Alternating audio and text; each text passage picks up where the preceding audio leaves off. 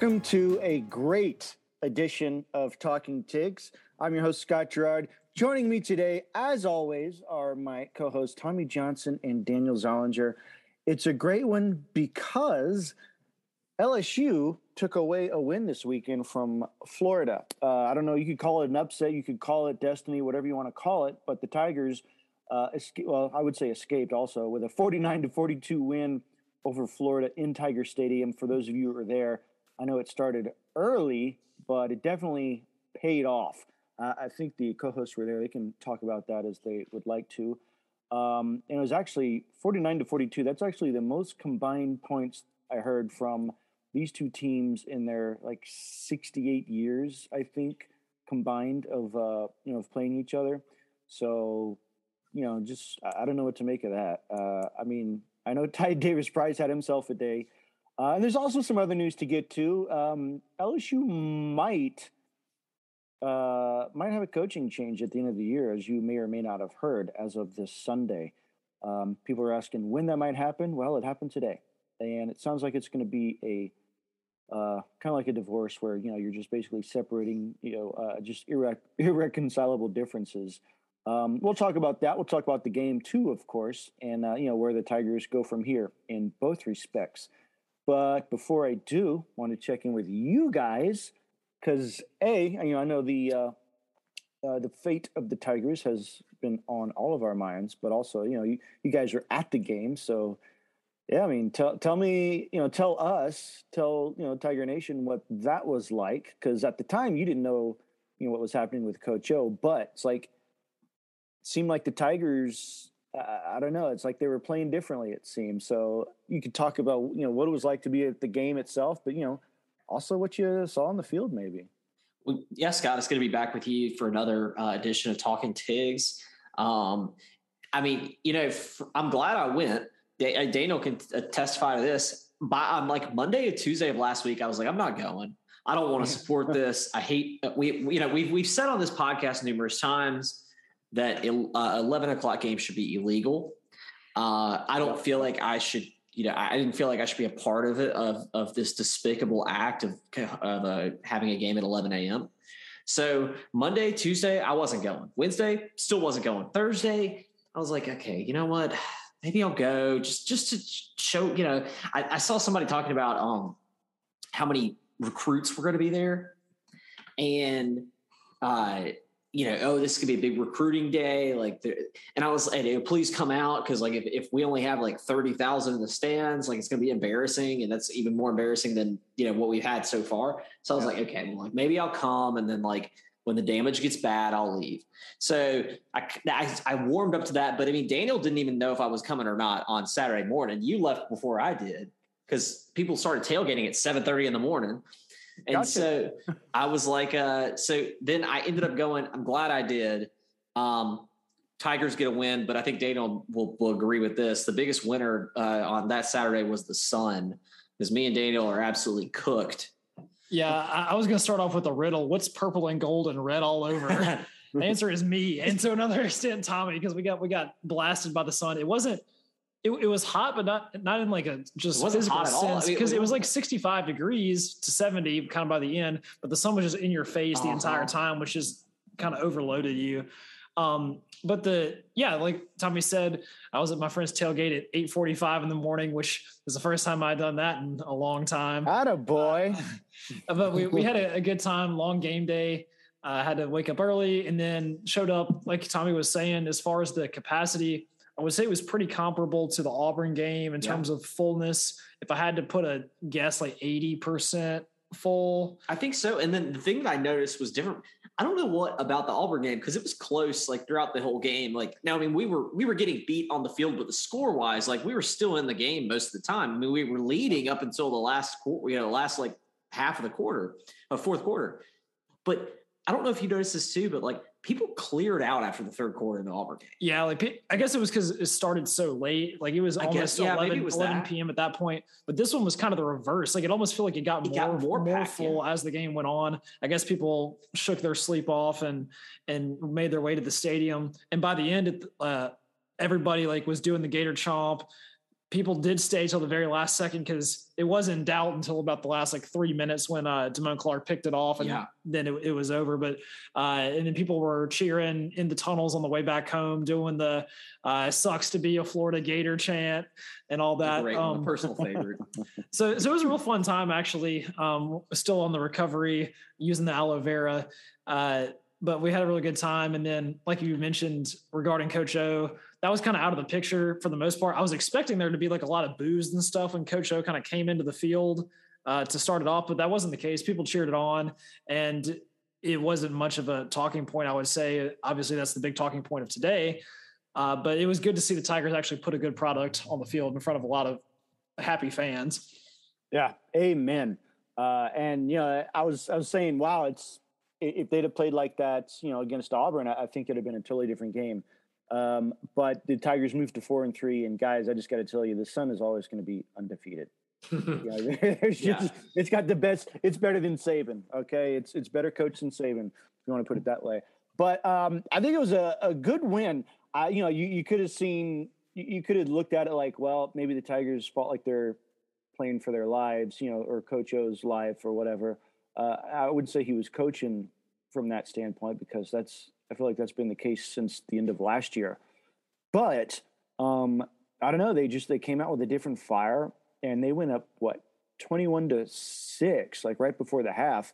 And I don't know. I, I, think. Do you think maybe something had to do with that team meeting? Because Coach O said that Andre Anthony called a team meeting, and he didn't really discuss what was said. You know, they never do.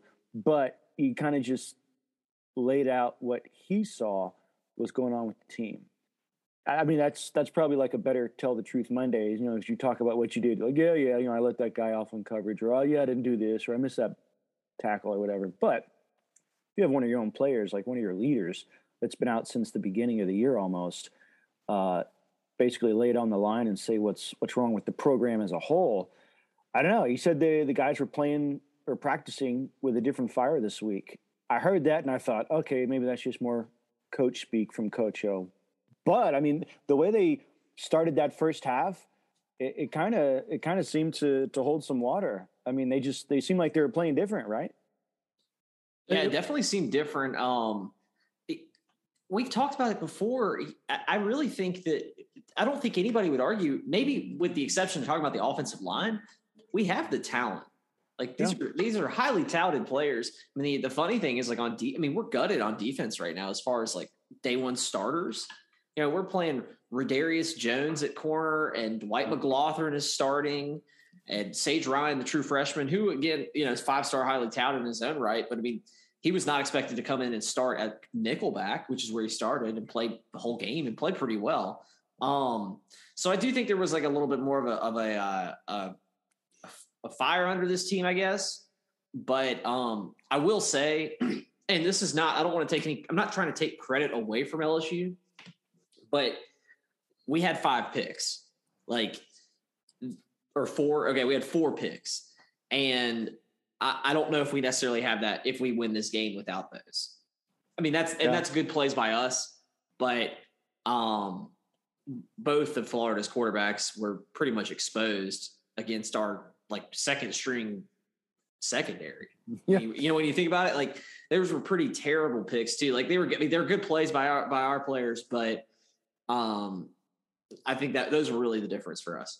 Yeah. And it was a pretty swingy game too, which I mean, the final score LSU won by seven, but, and yeah, like you had mentioned, we were up 21 to six, but Florida controlled the game at the beginning.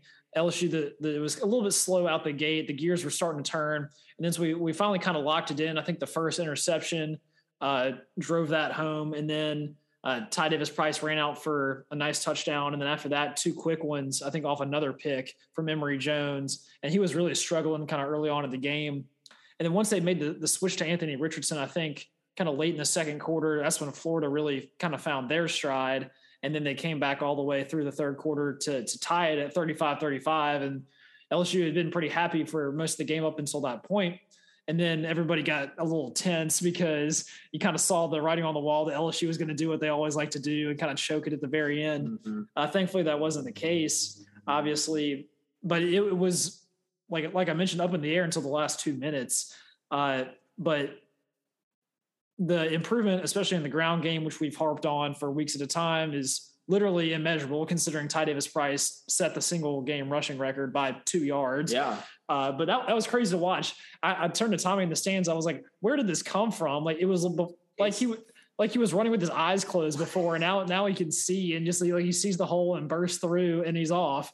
Like uh, it's there, and then like where has this been for the past four weeks? Well, you know, and I haven't, I haven't gotten a chance to watch re, like rewatch uh, any of the game, like the highlights for the game yet, um, and really like look at it. But from what I've heard, I've heard a lot of different people like uh, Blake Ruffino and AYS talking about how uh, we moved and we did, you know, we had some success running the ball last week, and now this week we had, we, you know, we've had we had a lot of success, probably the most success we've ever had, you know, um, because we moved to a gap scheme as far instead of uh, the zone blocking scheme, and so, um, you know, in order to run it, in order to run like a, a zone zone run attack, you have to have very very talented uh, offensive linemen who know uh, who can who can you know it's it's a lot about like chipping a guy and moving on to the next level or understanding where um, where the linebackers are and being able to get to that second level while not allowing a defensive lineman to to penetrate past the line. So uh, I think the, the gap scheme is a little bit you know it's it's a lot more it, it sets up for more physical play because and I guess whereas zone play is more finesse play for finesse based play, you see a lot of um uh, zone teams like Oregon was this way uh, back when Chip Kelly kind of like turned this into like the you know a, a big uh, his his calling card. The reason that they, that people opted to use this type of blocking scheme is that they didn't have the big SEC guys, the massive uh, you know tackles and and guards that could just absolutely you know destroy people. And so they had to do be more finesse wise, and, and it was more about angles and getting getting bodies in front of people. Um, I mean, we have big, we got, we, we sure do have big guys. Now they're not, I don't know how talented they are, but, but we have a guy of big guys. And so it seemed like they, they, uh, they were put in positions to succeed a lot more. And then we basically ran the same play, the same running play, like right side, I think between the guard and the tackle, like over and over and over. And it, people were saying online, it was almost like a, in the computer game when you find the glitch that the defense like can't stop. And that was pretty much what Florida did. Like they knew we were going to run it with Ty to the same spot, and then he would just rip off eight yards, nine yards, and just keep going and going. Uh, and I guess Jake Peetz was like, as long as it's working, might as well keep going back to the well. Yep. And he didn't have to make Max Johnson make any crazy throws. Uh, like he was trying to against uh, Kentucky last week when he's throwing deep in the secondary into double triple coverage, and then that kind of kills your drive. Uh, and it shows the benefit of the good running game. And the offensive line's got to get a lot of credit for stepping their game up as well. Uh, everybody, all the players themselves on Twitter were uh, congratulating each other and saying what a great job they did. Yeah, and they and they did. I mean, like you said, uh, uh, Ty Davis Price set the record for for rushing yards uh, in, in all of LSU history. Thirty six carries, two hundred and eighty seven yards. Not that many yards separate him from the last two guys, but um, I don't know. You can say in those years the Guice and Fournette possibly had a better line, but uh, you know I think maybe the, just the scheme was better. He also had three touchdowns, and it, seemed it a, like it was a different game back then too. I will say that. You know. Yeah, that's when we were run heavy. Yeah. You know, this one we weren't we weren't supposed to be run heavy, but it's like we we we were non-run existent up until like the last two games ago. But uh, I feel like it was that, and it's you know it wasn't. I don't think it was an instance where Florida was just like, all right, we'll give him the run and we'll just make them beat us that way. That wasn't the mm-hmm. case because obviously uh, Florida is, is way above us in the run game. Uh, they weren't too far behind from t- Kentucky. I think they're maybe top 50 or so out of 120 plus teams in uh, you know Division One. But eh, they just, like you said, they, they couldn't stop it. So why change that? I mean, that obviously, you know, reflected on uh, Max Johnson's numbers. He only had like 130, 33 yards, but he did have three TDs. So it's like they they used to run and that was great, but uh, you know they they didn't completely abandon the pass. They just didn't need it as much. And then you know, defense kind of helped out too with some of that. I mean, uh, Dwight McGlothern had a, a, nice pick six, but I think overall, just you know, if you said they changed the scheme, that I think that helped them, and uh, we just looked better. And Florida, I don't think anyone what they were like a twelve point favorite, 12 and a half maybe Yeah, then it, it closed at um closed at twelve, right? Uh huh. So LSU definitely exceeded expectations. yeah, everybody. I think people, people were probably wondering, you know, is Florida going to be able to cover 12? Well, they, they couldn't even win the game, which was awesome. I, I, you know, I, I envy whoever picked the over because it was just way over whatever. I don't even know what it was, but I think the over was like 54 or something like that. yeah. And here Yeah. we are at uh, 70, no, 91. Sorry, 91. We almost topped 100 in this game. That's crazy. Uh, but I don't know anything else about the offense. That, like Max, you know, he, he was himself. There was some some good passes, like right on the money. Some that kind of weren't. I don't. I don't really remember too many drop passes this game. Um, but it's like everyone had a good game. I mean, I would say Junior, you know, uh, Dre Jenkins. It was not really a coming out party. I mean, he's been there the whole year, but I mean, he did have three TDs. Uh, we we knew someone was going to be the step up guy because we lost uh, Kayshon Boutte for the year.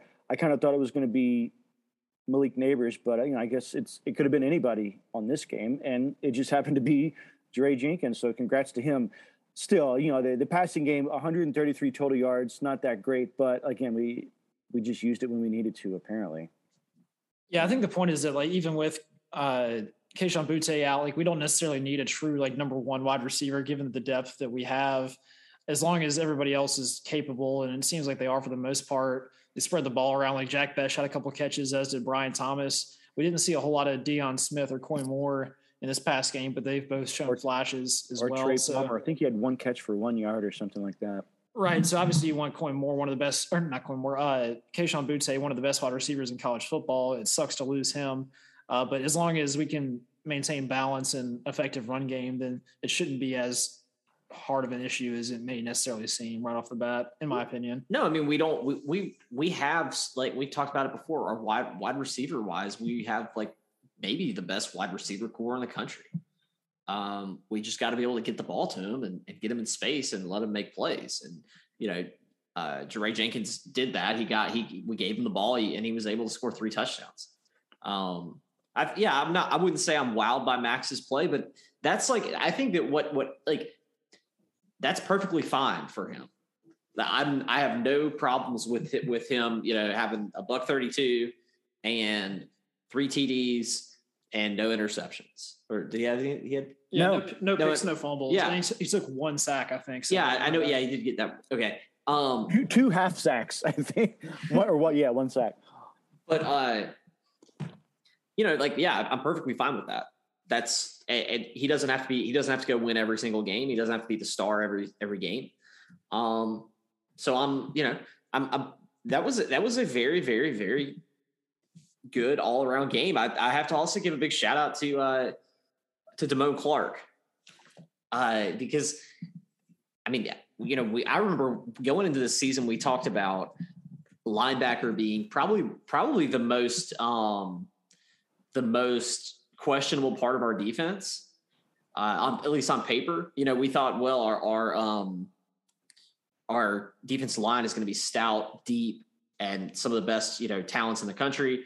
Uh, we have the two best cornerbacks in the league in the league, and we have, uh, you know, Jay. We heard a lot of good things about Jay Ward coming in as, as a safety like that. You know, that was kind of the the normal thing. We were like, well, you know, I think we'll be good on the secondary, but the linebackers were really where we had concern. And from all of his time at LSU, I had I had not seen anything great from Damone Clark. Right. Um, you know, he wasn't he wasn't the next Devin White, he wasn't the next Debo Jones. But this year, and and it, it seems like at every game he's getting a little bit better. He's really started to step up his game. I think the beginning of the year he wasn't. I mean, especially against UCLA. I mean, nobody was good against UCLA, but he wasn't specifically. Um, but last, I mean, last night he, I- I'm sure it was he, he was our tackle leader, right? Yeah, he actually leads the country. leads the in ta- country in tackles. I was about to say that. which isn't necessarily the best stat, considering that means you're on the field a lot, having to make tackles. But at least you're you're coming through and doing what you need to do. Well, and that's what you want out of a middle linebacker. right. The middle linebacker, you know, he needs to. He, he should be the tackle leader. You know, Yeah. and and I'm I'm impressed. I'm impressed with his uh with and, and he, he's playing a little bit better in coverage. Obviously, he had the game-ending uh, interception last night or yesterday morning, yesterday afternoon. But um, yeah, I, you know, I think I think he's he's been somebody who's really really stepped up his game, um, even from week to week.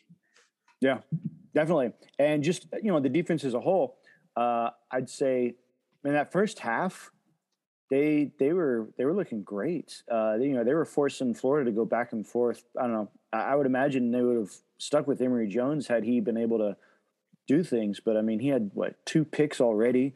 They went with Richardson, uh, and even he threw two picks towards you know at least by the end of the game. But up until like well, I would say halftime, but up until five seconds left with halftime, uh, LSU was looking great defensively. You know, they were. I, I feel like had there been, in you know, you talk about the offense.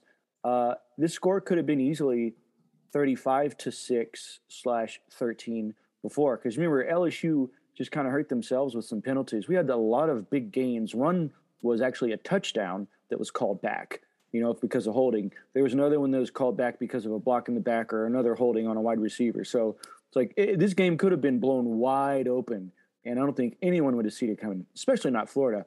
But here we are, 21 to 6, right before the half, and we have to talk about this because it's, I don't know, as good as they looked otherwise in the half, you can just tell this this was probably not a situation that they really practiced all that much. And that would be a Hail Mary. It's like who you know who's going to need to throw a hail mary against LSU? Not, I, yeah, it hasn't really been a situation this year. I, am guessing they didn't practice it because if you go back and look at the tape, they started with three defensive backs with their heels basically on the goal line, and you know the the play the ball snapped.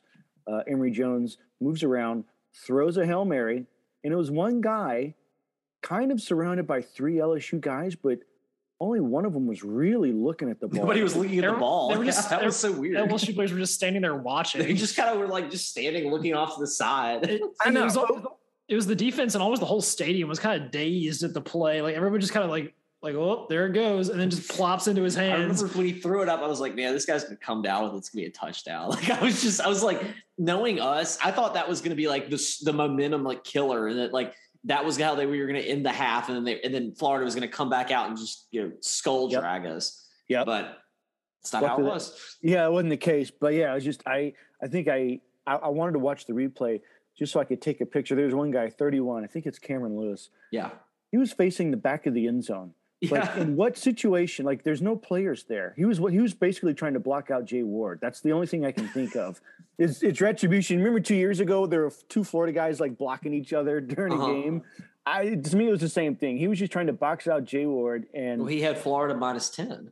yeah, I don't know. I, yeah, there you go. There you go. That that explains it. Uh, but anyway, had that not happened, I think LSU would have gone in the game in the halftime much better off. But still, it, I mean, ultimately they won the game. But I just feel like that gave Florida that much little bit more confidence. Like, you know what, we're not out of this yet. And then, you know, to start the second half, it was a little bit better. But after this, after that second half, man, it was just a barn burner. It was back and forth constantly, and you just knew, all right, LSU's we're gonna have to outgun them. Well, not outgun, outrun them, and we did because I think at halftime, Ty Davis Price had already equaled like his yardage for like the previous uh, six games, I think. But then after halftime, he just added to it and, and ultimately set the record. But um, I don't know. Yeah, you just thought it was like a bend don't break defense for the rest of the half until Damone Clark got that interception. We really didn't know, you know. And it was this guy Richardson, which could he could run and pass. So he's a big guy too. I didn't realize how big he was. Yeah, he looks like Cam Newton out there. Yeah, exactly. Um, but I will say this uh, to their credit, you know, there was the four interceptions, which you know there was one to seal the game, which was awesome. But um, aside from that, if you look at what Florida had done all year, they were they were a really good running team. I think they were I don't know if they were top five, but they were definitely top ten running offensively in this country before this game.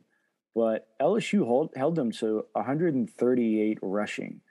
Granted, they they gashed us for like 350 passing, but you know, with all the with all the people that have been out this year, I mean, we, we haven't still haven't talked about this, but you know, there was what three players that dropped out, or excuse me, are medically ineligible for the rest of the year since our last game. But they held Florida to 130 yards rushing. That's I think that's awesome. Something you know different happened because they were Florida's a good running team. We, yeah, you know, we. I was going to say there were some make, mistakes over the top in the secondary. I think that is largely in due part par for the course. yeah, the, the, course. the, lack of experience plus just kind of miscommunication. Uh, our second starting cornerback, Eli Ricks, also is hurt and out for the season. So we were down Stingley and Ricks. Uh, and then, like Tommy was mentioning earlier, we had like basically our third and fourth string filling in. Uh, and they let up a few big plays, but ultimately, I guess, kind of did what they needed to. Hopefully, they can tighten that up. Uh, the D line played pretty well in terms of like getting pressure on the quarterback. Uh, and there's not really that much to say. Linebackers was all right. Obviously, especially Anthony Richardson did kind of bamboozle us a few times, kind of on the run pass option, uh, yeah. sneaking around the outside, especially in the uh, red zone. Right. Uh, as long as we can kind of fix that going in, because we got another big time quarterback in Matt Corral next week, who's definitely going to test this young secondary for all it's mm-hmm. worth. Yeah. Yeah. Yeah, exactly. Um, we're going to get to that Ole Miss Tennessee game in a minute, but it was good that they were able to, I don't know, just kind of build on some confidence because, you know, uh, I, I'd say most Tiger fans would agree they didn't expect us to win this one really. I don't know if they expected us to win any of our remaining SEC games just based on the last two weeks that we witnessed, you know, with Kentucky and Auburn. But I don't know, maybe something's different now. Uh, you know, we are going to get to this obviously, but uh, I, I, think a lot of it had to do maybe I'm hoping with Andre Anthony, you know, hosting a, a players only meeting because the the coaches can do what they need to, but at the end of the day, once you're on the field, that's on the players. And I could put so much blame on Coach O. We all could, but eh, I don't know. Still, it's like you expect with all the talent we have that some of these players would have to have some accountability for themselves. And I don't know. Like I said, they just they seem to be playing differently, especially in the first half of this game. So hopefully, moving forward, um, there's there is that maybe kind of like what we saw last year. They just they they're tired of losing and they they turned it around. Now this goes to what we were one of our main topics was uh, you know Coach O and you know how long would he last the season? He's going to finish out the season uh, as it seems. Uh, he's you know they're just going to mutually part ways. But I don't know. It's weird. It's kind of like the best of both worlds. The the fans and the administration are not going to have Coach O next year because they're not happy with the product. But you know, Coach O gets to finish out the year. He basically gets to be his own interim coach. So maybe he can turn things around and we can just go undefeated. Uh, well, maybe, maybe except for one game. We all know which one that might be. But still, it's like, what if what if he did finish the season undefeated, or maybe with just one more one. loss?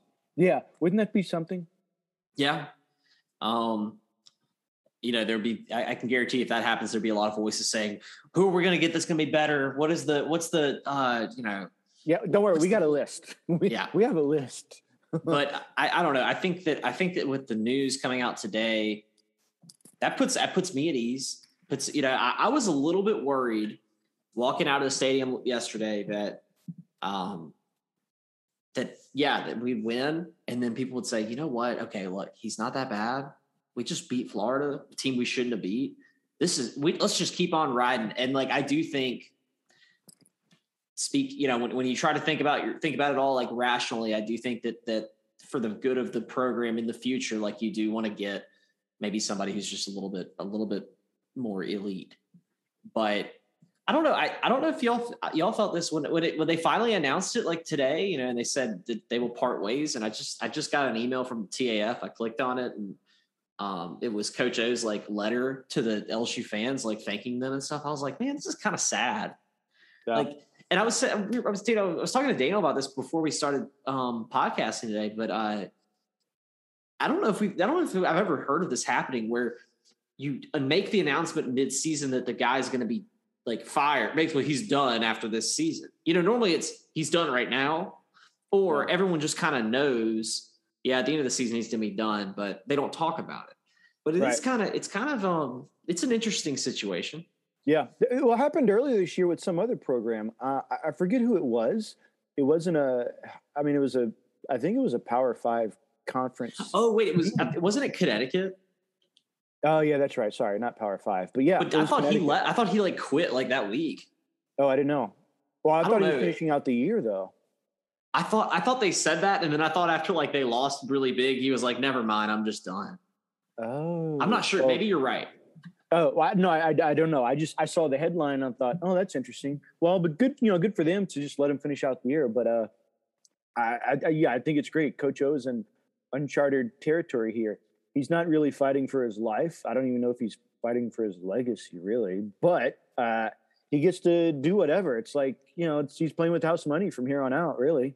Literally. You know? He's gonna he'll, he'll, he'll come away with. They haven't announced the, the figures yet, but he'll come away probably at least ten million. I'd say. Yeah, they, they haven't said all the details. I'm sure that'll kind of trickle out, and people will leak that as the days go on. Right now, literally all we have is that they came to a mutually kind of agreed separation, which you got to think Coach O's getting some money. Oh yeah, and some sort of separation package. Uh, and it, it's interesting to see what will happen as far as assistant coaches and all that, whether he brings anybody with him or whether it's kind of a one and done uh, scenario. We also don't really know what's going to happen to Coach O after this. So this is a separate conversation where he lands. But uh, Scott Woodward did say that like the search for the next coach starts now. So I mean, yeah. he's got five plus or five ish weeks to really narrow it down. I would hope that they already have some sort of short list and that there, you know, there is a short. Well, at least you know, going around Baton Rouge right now, there's a there there are people reporting there's a short list coming from, and from that they extend those interest offers to those coaches as soon as possible, really, because we know how fast the coaching carousel can turn. Mm-hmm. If you don't snatch up your guy or girl, but most likely guy immediately, then uh, they might be slipping through your fingers. And so I'm going to be most interested to see like what's the the end game here. Like, is after LSU's final game, Coach O's out, and then they announce they a new guy, guy, like day one the next day, or like if we do make a bowl game, like is Coach O going to be the coach through the bowl game, and then they wait till after That's that? Because there's been situations before the the coach basically quits like in between, and they name the new coach like interim for the the bowl game. So that can be a mess. A lot of times that happens like when a guy like is has already been announced as taking the next uh the next like head coaching job, like right, like that's kind of like when a when an offensive coordinator like gets the head coach job at another school, and they're like, he's not going to coach the bowl game. He uh-huh. won't call the plays. Right. Scott, I see well, your hand is raised. yeah, sorry, I didn't want to cut you guys off, but I wanted to talk about this before we moved on. I just, I don't know. I, I think maybe already touched on it. I was going to ask, do you think that Scott Woodward had already reached out to someone and at least garnered some interest from this, you know, uh, supposed shortlist. Like if he'd already reached out to whoever he might have sought and they said, uh, yeah, you know, um, we don't want to, you know, make any decisions right now. We'll see how the season plays out, but yeah, definitely interested. Or well, like they they just made this decision for themselves and like we'll figure it out after the fact. Let's let's think of okay. Let's think about the timing of this. I didn't I didn't expect anything to come out about Coach O's uh, job status after a big win against Florida. It was very surprising, I think, to most everybody. Yeah, to most everybody. I mean, yeah. like I, I remember, you know, after that game, all I thought was, "Oh man, like, are we getting back on this? Like, you know what? Let's ride again." Coach O's back, but he's the guy, and so like, and, and also, this is, and, and I'm, I, I have to say, I'm proud of Woodward for this because a very LSU thing. We've watched this movie before, like the coach fire the coach. He has an embarrassing loss at the beginning of the season on a neutral site to a team, a subpar team. Then he then he loses some games in the uh, you know conference games, just looks bad, and then ha- pulls out. Then ends up pulling out some like heroic wins in the end, and we keep him for an extra year. This is called Les Miles. We did this before, yep. and I'm proud of Woodward for basically sticking to his guns and saying like, look, I'm proud of yeah, we're good, we're glad about this win, but for the future of this program, we're going to need to make a change.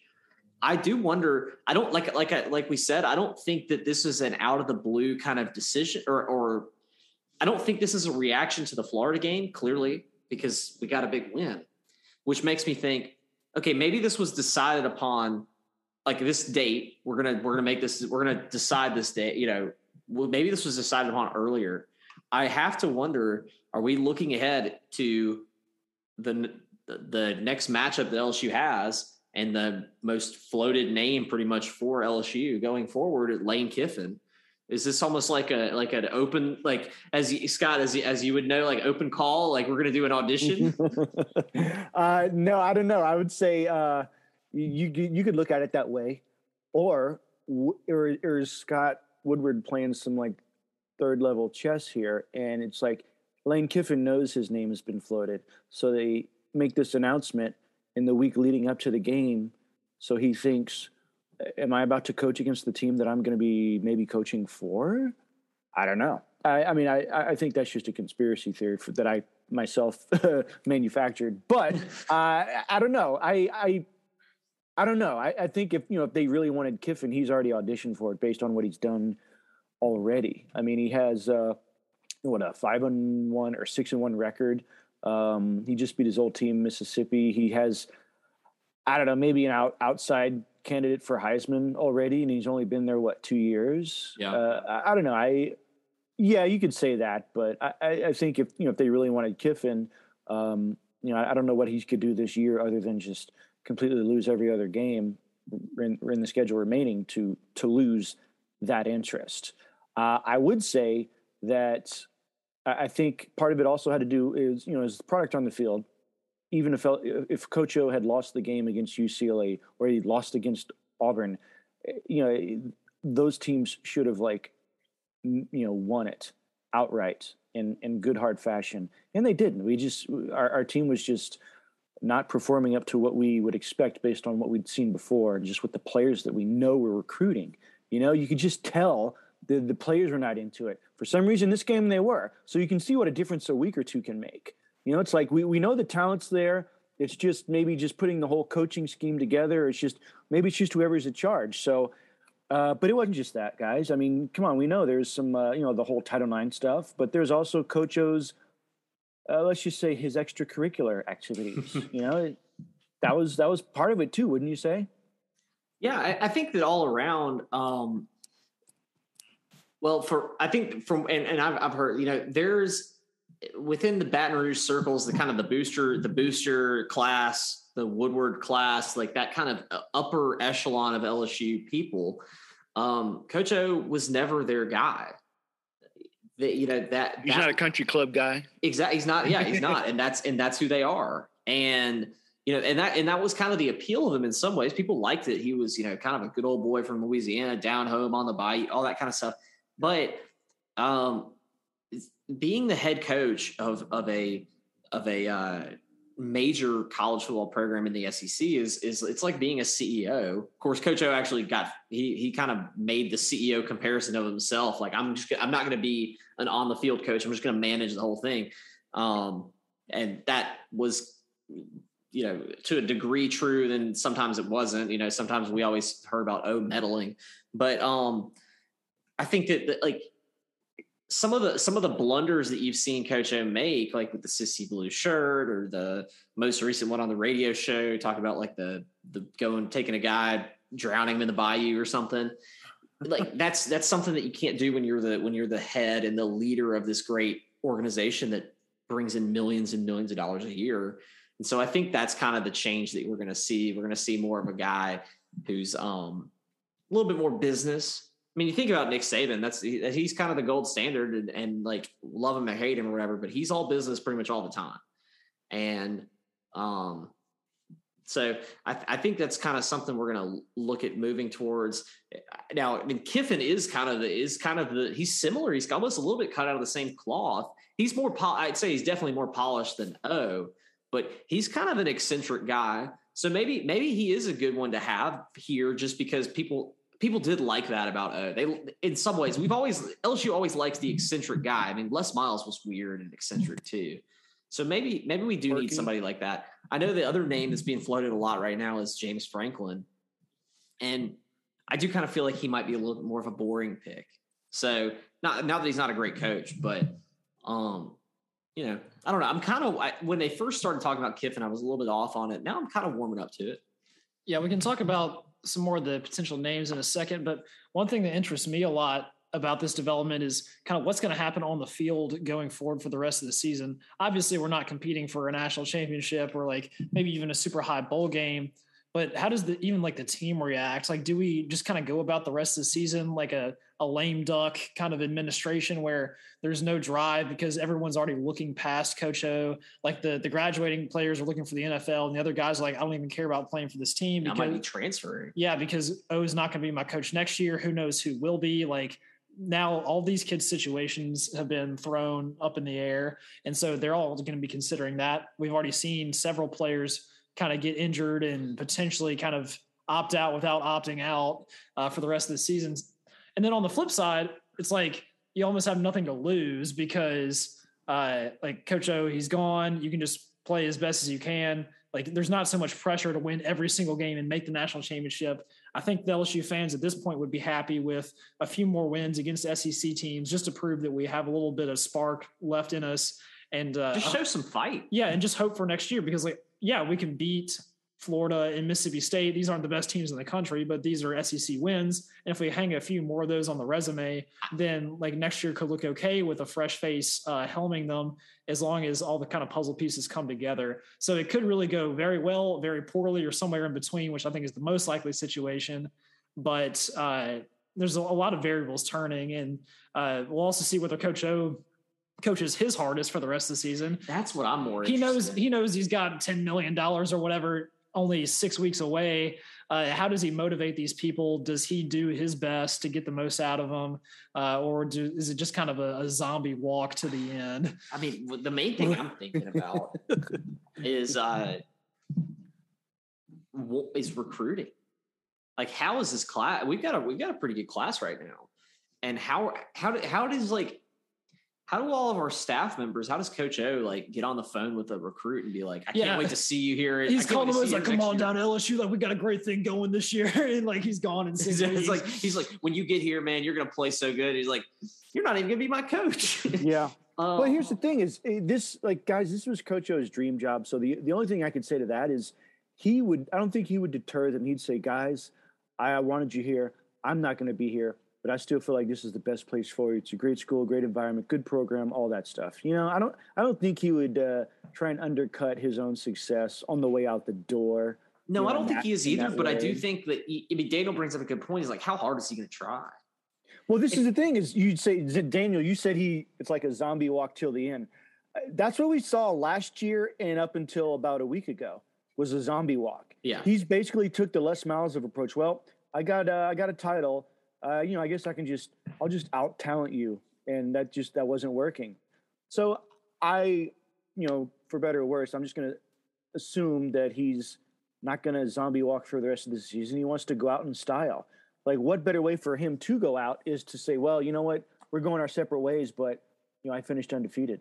Or after I got, you know, fired, quote unquote, I, I only lost one game, and that was to the number I don't know. I don't know what Alabama's ranked, but you know they were the number two team in the country. They're they're still not far behind, right? He also does have some incentive to coach pretty hard, considering his next job may be hinging on that. If they see like what happened at LSU, depending on where he, his aspirations are, head coaching or assistant coaching, yeah. where in the country, who knows that? I wonder, yeah, I wonder if he's. I wonder if he's a guy who's. I wonder if he will coach again. I know Syracuse. I heard rumors like Syracuse, like they wanted him. He coached there at one point. Uh, you know, they they almost beat Clemson, by the way. Uh, yeah, but he, I don't know. I don't know how it would come back. Like, would he just come back as a? I don't think he's a defensive coordinator type guy. No. Maybe a D line. Yep. Um, or yeah, maybe he could go the Bo Pelini route and coach it. You know, I don't know. South what if he? What if he went like coach like Nicholls or something? Exactly. He could go coach his son at uh, McNeese. At McNeese, yeah. Uh, but anyway, I don't know. I, I think uh, I don't think Coach O will just, you know, uh, have a you know what do they call a, a, lame duck session for the rest of this season. Uh, no, if, if he did, is, I just I just wonder like how do you? But I do wonder how do you pitch recruits though? But is he recruiting? Why would he recruit? Unless he, unless that's they his thing. That's he's always on the phone with recruits. No, I but why would he recruit to LSU? Is what I'm saying. That's what I'm. That's my point. Is like, so what? So what do we do about this class? Unless they oh. find a, another name very soon, and they're kind of like dangling that to recruits. But you can't really do that because then the, the, the recruits are going to leak it, and who knows what. Unless they're like, we've got a guy who you're going to be very excited that's, about. Yeah, it's like it's but like is, how excited can you be about anonymous coach number two? Especially if like okay, like let's just say let's say um pretend like you're Marcel Brooks and like and and Dave Aranda just got fired and you're being recruited. It's like I don't have a place on this team. You know what I mean? Like so if you're recruiting, it, let's just say I'm I'm you know we're recruiting a guy and the new guy he, he could be like, well, I don't even know if the new guy's going to have a have a place for me. Like I don't even know if I can play on this team right now. And so Coach O can be, you know, if he's on the phone or or if one of his you know staff is on the phone, man, you know, we really want you here. You got to come to LSU. It's it's kind of like you know, well, I don't even know if what what if what if like this is a stupid example, but like what if we hired a guy from like Navy who ran the triple option, and then like Walker Howard, you know, what if he's like, well, if y'all get the if y'all get the triple option guy, I have no place. I can't. I'm not going to run the triple option. So, right. you know, I, I think that's a challenge. I really hope that it, this all seems very planned. Like the the the statements, the letters, all the you know the the the way it's been it's it's kind of come out. So I feel like Woodward has a plan.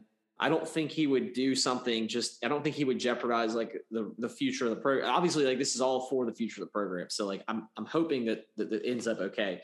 But you know, this is this coming class is one of the best that Louisiana's seen in a while. And I hope we get to to reap, you know, reap that. Yeah. Amen. Um, and I think uh, well, like you said, there's you know, there's some good prospects there at this last game. And we're playing Mississippi away, but you know LSU still has some good home games. I, I don't know if they'll all be ranked by the time it happens, but you know they, they're still going to be fielding recruits, uh, you know, at home games. And I don't know if LSU's winning. I, I don't know. Like I don't know what the fans are going to be like if they're going to be all in to to finish this year because it's you know all willy nilly and.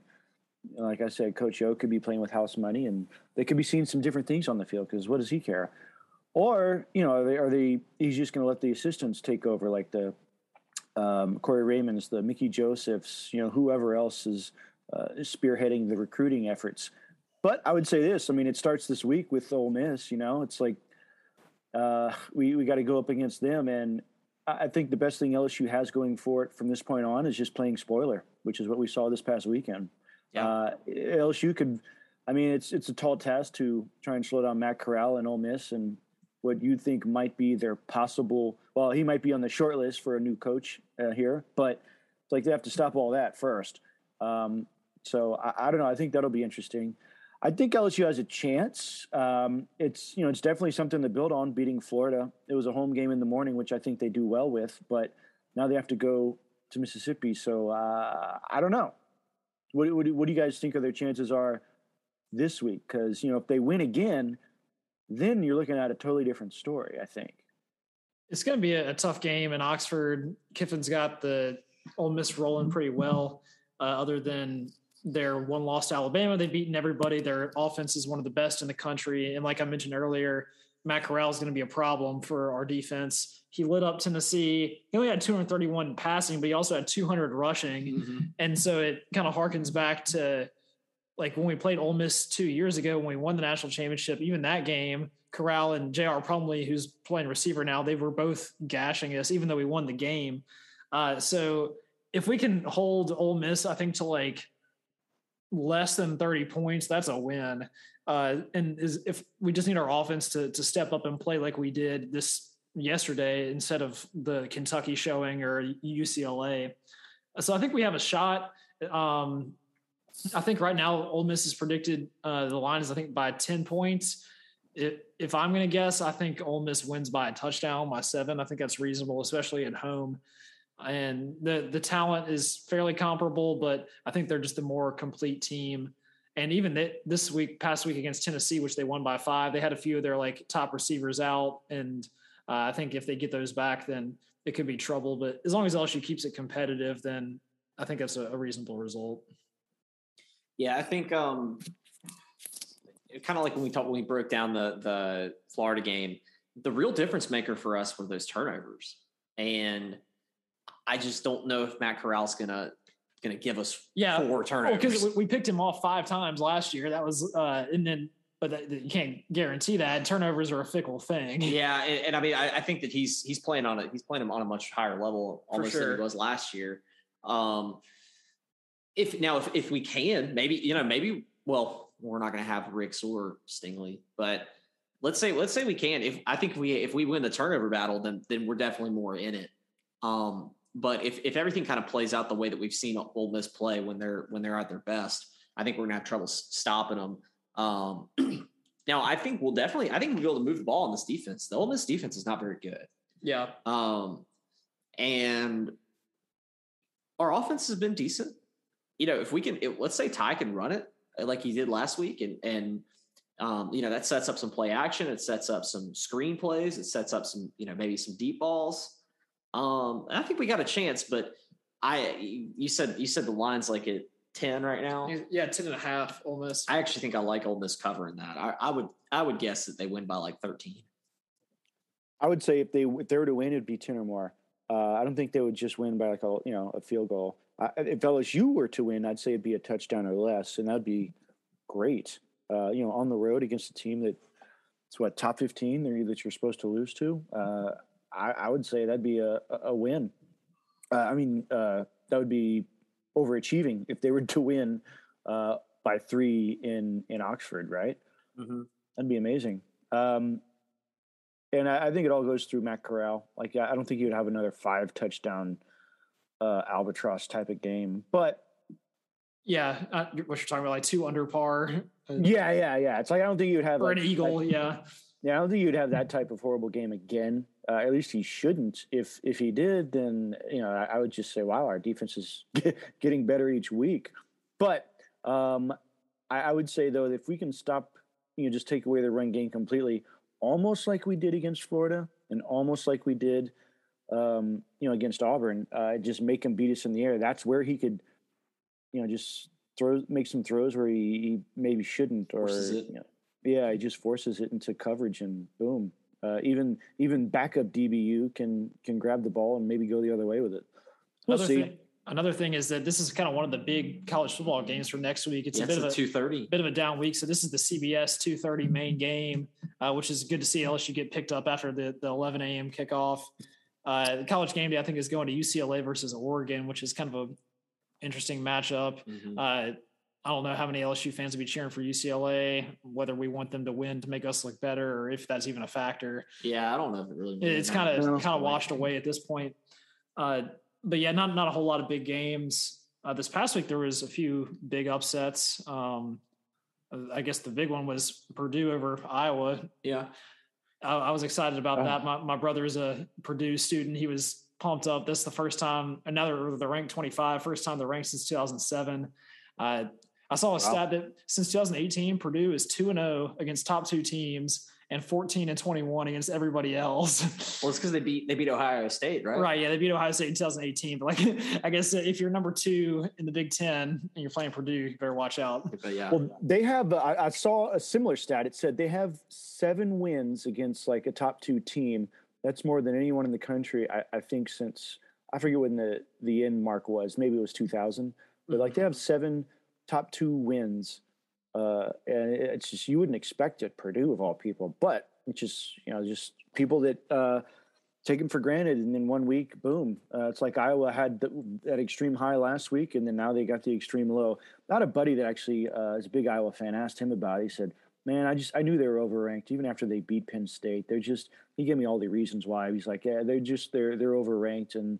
They're, they're due for a fall. I didn't expect it this soon and not that bad yeah, it was it was kind of like they were just on the top by default because everybody else had already lost, and they right. had just made it survive so far on a good defense and a mediocre offense that was yeah, due to have some problems. So, did you guys get a chance to watch any of the Ole Miss Tennessee game?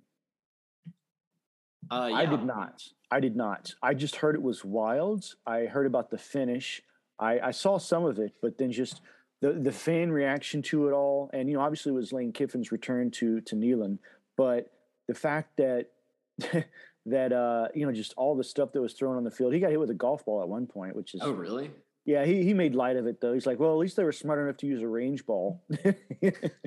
That's fine. But yeah, it was like a it was after that you know that huge. It was like a fourth and twenty four, and I don't know. It was close enough. Like they they probably could have gave it to him, but the the ruling on the field or the ruling ultimately was he was short, and so the stadium went berserk and just throwing stuff, bottles. Um, there was even like a, a mustard bottle on I the saw field. the mustard bottle. Yeah, yeah that's just crazy. Uh, I mean, I, I mean, you, know, you think it's. I get it. It's like uh, Tennessee's felt like they were turning things around. They had two good wins against SEC teams. Josh Heupel's doing well there, and then it's like here they go. They think they're going to beat their old coach that ran that left them high and dry, and then they're going to get, you know, supposedly screwed by the refs. Well, there you go. Mm-hmm. Um, that'll be interesting. What I don't know. Were there any other games that you guys uh, saw this week that kind of stood out, or like you think has any implications. I mean, Alabama took care of business. Georgia really took care of business. I think we, you know, Georgia seems to be the team to figure out if you're going to be a pretender or a contender. Georgia is obviously the best contender right now. Uh, they made Kentucky look like pretenders. And man, Georgia's defense, I just, it's like they have. It's a throwback. It's insane. Yeah, that's yeah. crazy. pe- People are already talking about this Georgia defense being like one of, if not the best, like of all time. Kentucky scored with like two seconds left, but other than that, they had scored seven, and I think they're still averaging, or Georgia's averaging like six or seven points per game, like allowed, which is pretty wild.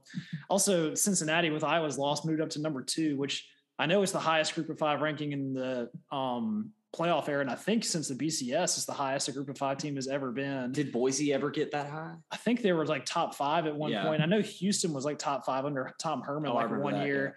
Uh, but shout out to the Bearcats. They their hard part of the schedule is gone. They have SMU as the only like even test left. So whether they make the playoff or not as the first group of five team is going to be like super interesting, I think they especially with all the other losses. Oh, also Oklahoma looks like a good team again. Yeah. With Caleb Williams, the true freshman, came in and took Spencer Rattler's job because Caleb Williams was down to Oklahoma, LSU, and I think one other school in his final recruiting. He was the number one quarterback in the country and committed to Oklahoma, and he proved it. He tossed four touchdowns, I think, ran for two more. Uh, so that train's back on the tracks, and they can be scary uh, if he continues to to play like that. Yeah, I think it's great. It just goes to show you what kind of year it is. If the preseason Heisman favorite is now just the backup because he got supplanted by, you know, this other guy. But uh, Daniel, you said uh, Cincinnati's only test left might be SMU. They do play Tulane, don't they? Yeah, they, you, don't think, you don't think the, the Green Wave can pull it off at home? Uh, well, It's funny, enough because if they're the first Power Five team to to possibly make it, that's where I feel like they they're more susceptible to being tripped up because they just you know they just you know they don't take. They're already eyeing that that playoff spot. Exactly, exactly. I, I wish it would happen, but Tulane they actually do play SMU this week, uh, who's undefeated as well, so they could spoil their season. But yeah, Tulane's one in five. I think they kind of they gave it their all against Oklahoma the first week when they almost came close to knocking Uh. them off, and then it's just been downhill since then. Uh, and plus, all the hurricane stuff like playing in Birmingham is, is tough, and so I don't have a lot of hopes. But uh, focus on LSU, and hopefully we can get a win against the Rebels. That'll make me happy. Yeah, fair enough. Um, I think the now I know Georgia is probably going to be the overwhelming favorite. They have a week off, so does Florida, I think. Uh, but then they play the game in Jacksonville, uh, the Georgia Florida game, aka the world's largest cocktail party. Now that could be a good game because you know if they have a week off, maybe Florida can get themselves together. But uh, I don't know. I just think Georgia's way too strong. And then after that, it's just a matter of how they finish to you know go to the SEC title game, probably undefeated. Um, and then I, I don't know. Would they play? They might play Alabama again. I don't know if there's anyone else in the SEC West, uh, unless I don't know, unless A and M. Well, no, because they already have two losses. But um, I don't know. That was that was pretty much it for the football. I mean, we we covered Coach O, right? I mean, was there anything else?